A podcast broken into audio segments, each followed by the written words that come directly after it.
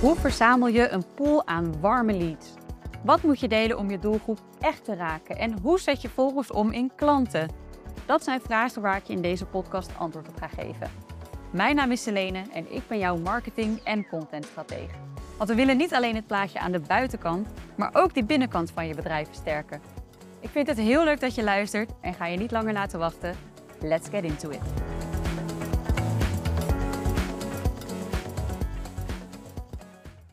Hey, hallo, nummer 2 van de Social School, de podcast alweer. Ik ehm, neem deze tweede podcast op in de avond. Ik ben echt een avondmens, mocht je dat nog niet weten. Ehm, of eigenlijk een nachtmens. Mijn brein werkt eigenlijk pas na 9 uur. Nou, dat is niet waar. Overdag uh, werkt mijn brein ook prima. Maar ik ben altijd wel meer gefocust en ik krijg altijd heel veel gedaan in de avond. Um, dus ik neem deze podcast op op een laat tijdstip. Ik ga maar niet delen hoe laat het is. Maar goed, gelukkig ben ik ondernemer en kan ik mijn tijd zelf inplannen. En um, hoef ik niet mee in dat 9 tot 5 ritme, maar kan ik lekker om 9 uur s avonds nog, uh, nog werken.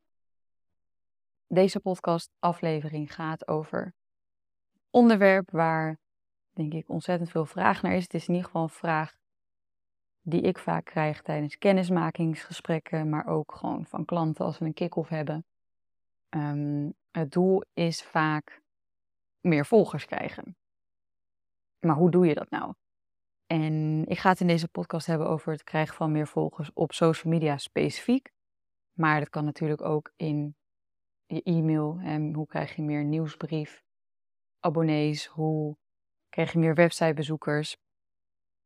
Die vraag is in principe overal hetzelfde. We willen overal groeien en in omzet en in klanten, maar ook in bereik en in volgers. Meteen al een kleine disclaimer.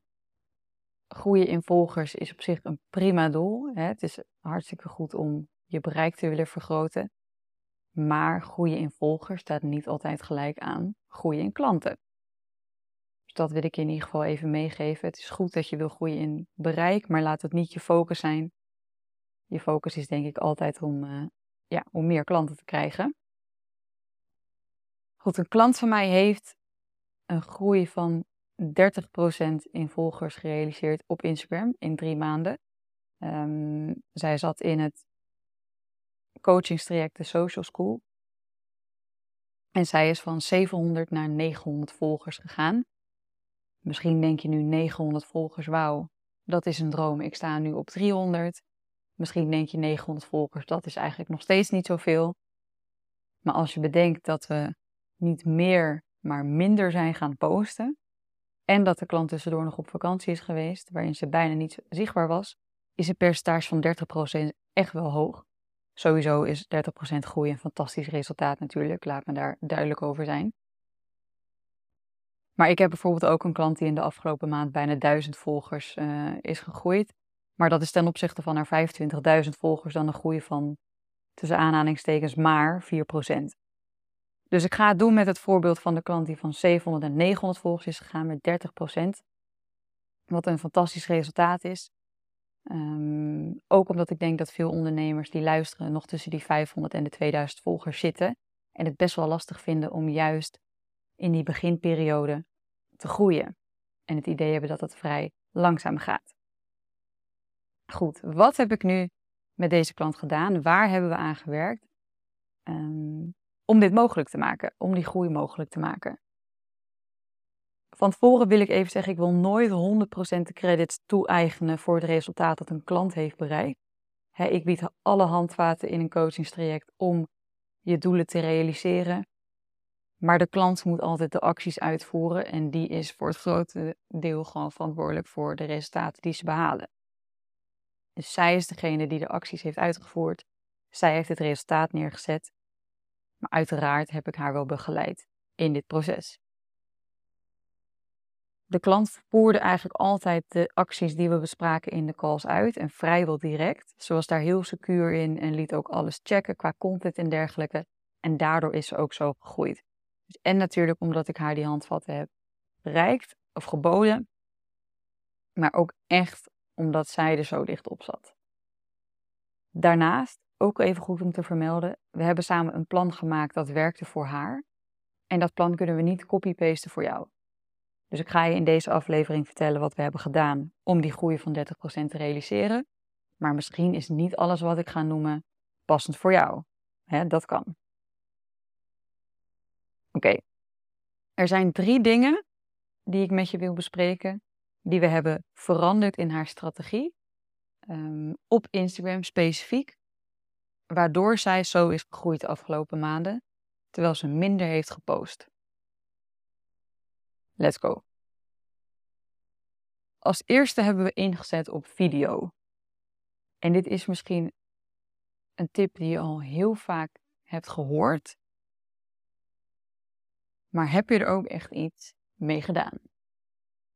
Ik weet dat heel veel ondernemers weten dat ze aan de slag moeten met video. Uh, want het is nog steeds de manier om te groeien, zeker op social media. En toch doen heel veel ondernemers het niet. Laat ze dat nog een beetje ja, links liggen. En vaak is dat omdat er een bepaalde blokkade zit op het maken van video's of een bepaalde negatieve overtuiging. Dus wat deze klant ook dacht is, nou, het duurt gewoon heel lang om een video op te nemen. Ik moet allerlei equipment hebben om een video op te kunnen nemen. Mensen gaan wat van me vinden als ik uh, video's van mezelf deel. Ik vind het eigenlijk een beetje spannend om zelf op beeld te gaan. Allerlei overtuigingen waardoor zij zichzelf ervan weer, weer hield om die video's te gaan maken en online te zetten. Wat natuurlijk mega zonde is als je weet dat het je wel heel erg gaat helpen in die groei en het wel gaat helpen in dat doel wat je wil behalen. Dus wat hebben we gedaan? Ik heb haar een opdracht gegeven om zichzelf te gaan filmen. Ik denk als eerst moeten we over die blokkade heen van dat we het vervelend vinden om onszelf op beeld te zetten. En dat doe je maar op één manier en dat is door het gewoon te gaan doen. Dus ik heb aan haar gevraagd of ze zichzelf wilde filmen gewoon door de dag heen, een soort vlog. Of aan het einde van de dag ehm, even een kort verhaaltje van, nou, wat heb je nou gedaan deze dag? En niet met het idee van dit moeten we delen, maar puur met het idee van hé, hey, ik wil comfortabel worden op beeld. Ik wil een beetje leren wat ik een fijne hoek vind, hoe dit precies werkt. Dat je daar een beetje mee kan spelen. En je zal zien dat op het moment dat je dat vaker doet en je dus meer gewend raakt aan je eigen hoofd op video, dat je daar dus ook comfortabeler mee wordt. En dat het makkelijker gaat. Dus dat hebben we ten eerste gedaan. Daarnaast heeft zij zelf met een andere video-expert gezeten om te kijken hoe we um, nou een video konden maken, een setting konden maken. Waarin zij zich fijn voelde en waarin zij dacht, nou dit is de kwaliteit die ik wil, die ik wil leveren. Dat heeft zij zelf gedaan. Maar dat heeft er natuurlijk ook onwijs aan bijgedragen. Dus dat is de eerste, inzetten op video. En ik weet dat je deze tip waarschijnlijk al heel vaak hebt gehoord. Maar dan is mijn vraag echt, doe je daar dan al genoeg mee? En op de goede manier? Mocht je er nog niet genoeg mee doen, ga dan voor jezelf naar waarom dat zo is. Zitten er bepaalde overtuigingen achter? Zitten er blokkades in de weg? En kijk of je daar aan kunt werken. De tweede, het tweede wat we hebben gedaan, is dat we hebben gekeken naar de inhoud van haar profiel. Dus echt de content. Zij plaatste voornamelijk resultaten van de diensten die zij leverde. Ehm, ik wil niet te veel ingaan op wat zij precies deed, want dat vind ik niet zo netjes. Maar stel dat je een webdesigner bent, dan, dan zou je dus heel veel websites kunnen laten zien die je hebt afgeleverd. Of stel dat je een fotograaf bent, dan laat je heel veel foto's zien die je hebt gemaakt. Of stel dat je nou, wat kan je nog meer bedenken? Videograaf bent, dan laat je heel veel video's zien. Dus dat zijn de resultaten. En daar zat zij heel erg op. En wat we hebben veranderd is uh, dat we meer zijn gaan variëren in de content. Dus niet alleen maar de resultaten, maar ook het verlangen en de pijnpunten benoemen van die doelgroep.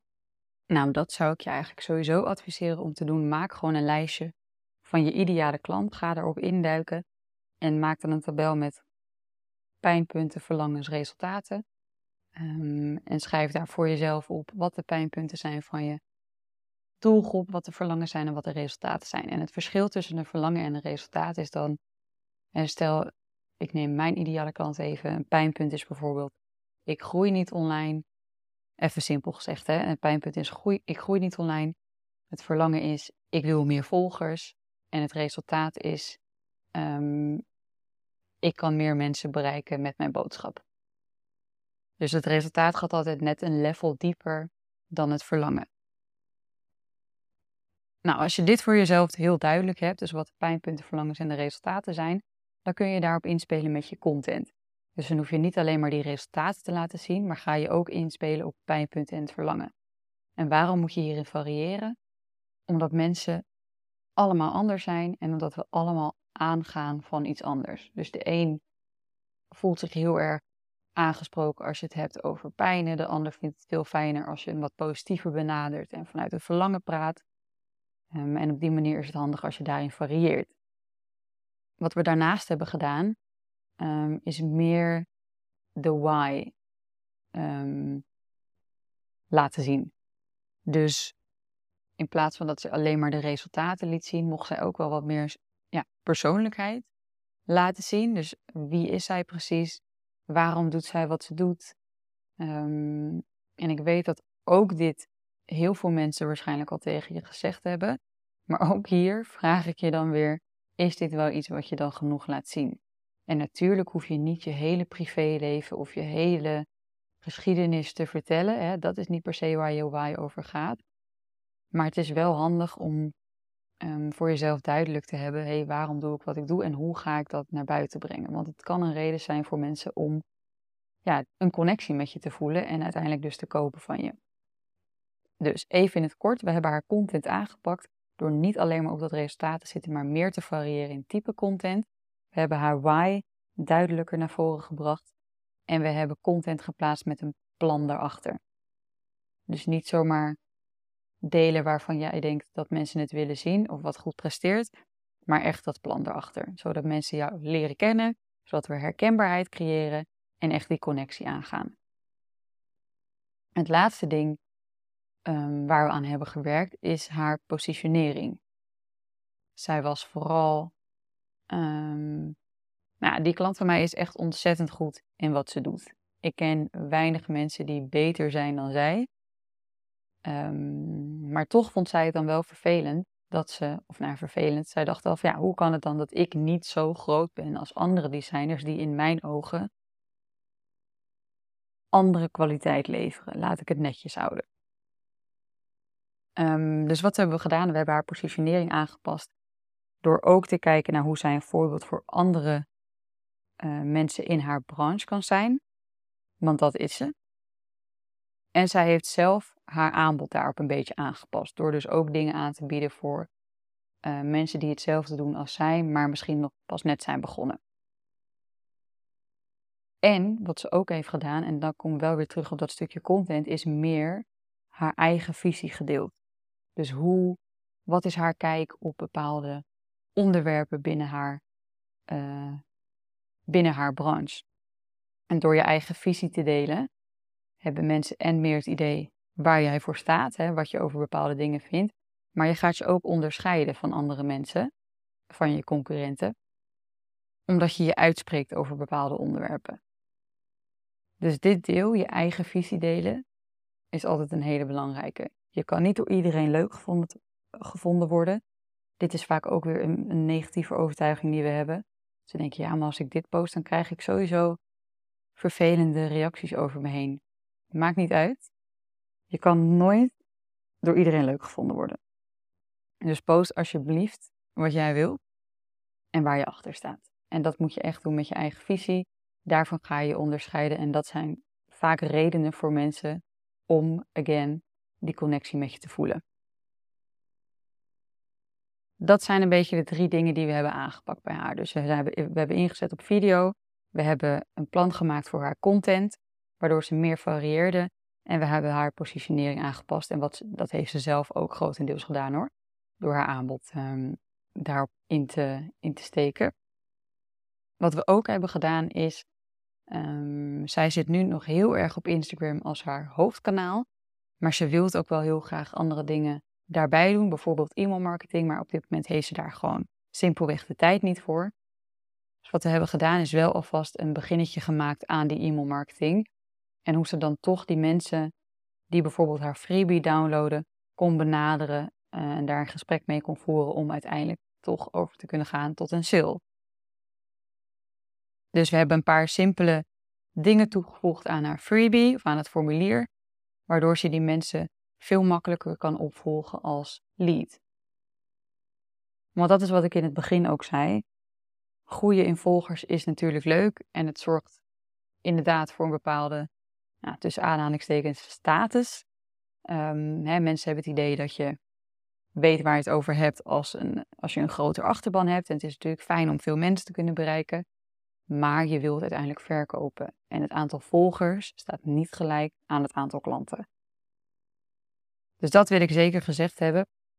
Deze klant van mij die is dus 30% gegroeid in drie maanden door minder te posten, maar wel gerichter en met een plan te posten. Maar zij zit ook al vol voor het hele jaar nu. Dus zij heeft ook die klanten daarbij gekregen. Een fantastisch resultaat waar ik mega trots op ben. Ik ben mega trots op haar. Zij heeft het, zoals ik ook al eerder zei, echt zelf gedaan. En natuurlijk heb ik haar begeleid, maar zij heeft de acties ondernomen. Um, ze zat in het pilot traject van de, van de Social School, het coachingstraject. En het traject is nu vernieuwd en gaat nog een stapje verder. Dus daar ben ik mega enthousiast over. Mocht je het nou interessant vinden dat ik met je meedenk over welke stappen passend zouden zijn voor jou. Want jij zit hoogstwaarschijnlijk weer in een hele andere situatie dan de klant waar ik het over heb. Nou ja, dan kun je altijd een matchcall met me inplannen. Dan kijk ik met je mee en geef ik je alvast wat tips. En kunnen we kijken of we, of we een match zijn. De link voor die matchcall die laat ik in de show notes, dus die kun je daar terugvinden. En dan wens ik je nog een hele fijne, nou ja, misschien avond, als je ook een nachtmens bent.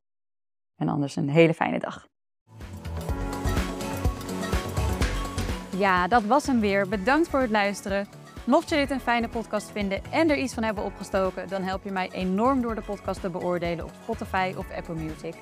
En wil je nou meer van mij zien, lezen of horen, dan kun je me volgen op Instagram via Smash Your Socials of via LinkedIn op mijn eigen naam, Selene Holdorp. Laat me daar ook vooral weten wat je van de aflevering vond, dat vind ik alleen maar leuk. En ook suggesties voor andere afleveringen kun je gewoon met me delen daar. Tot de volgende!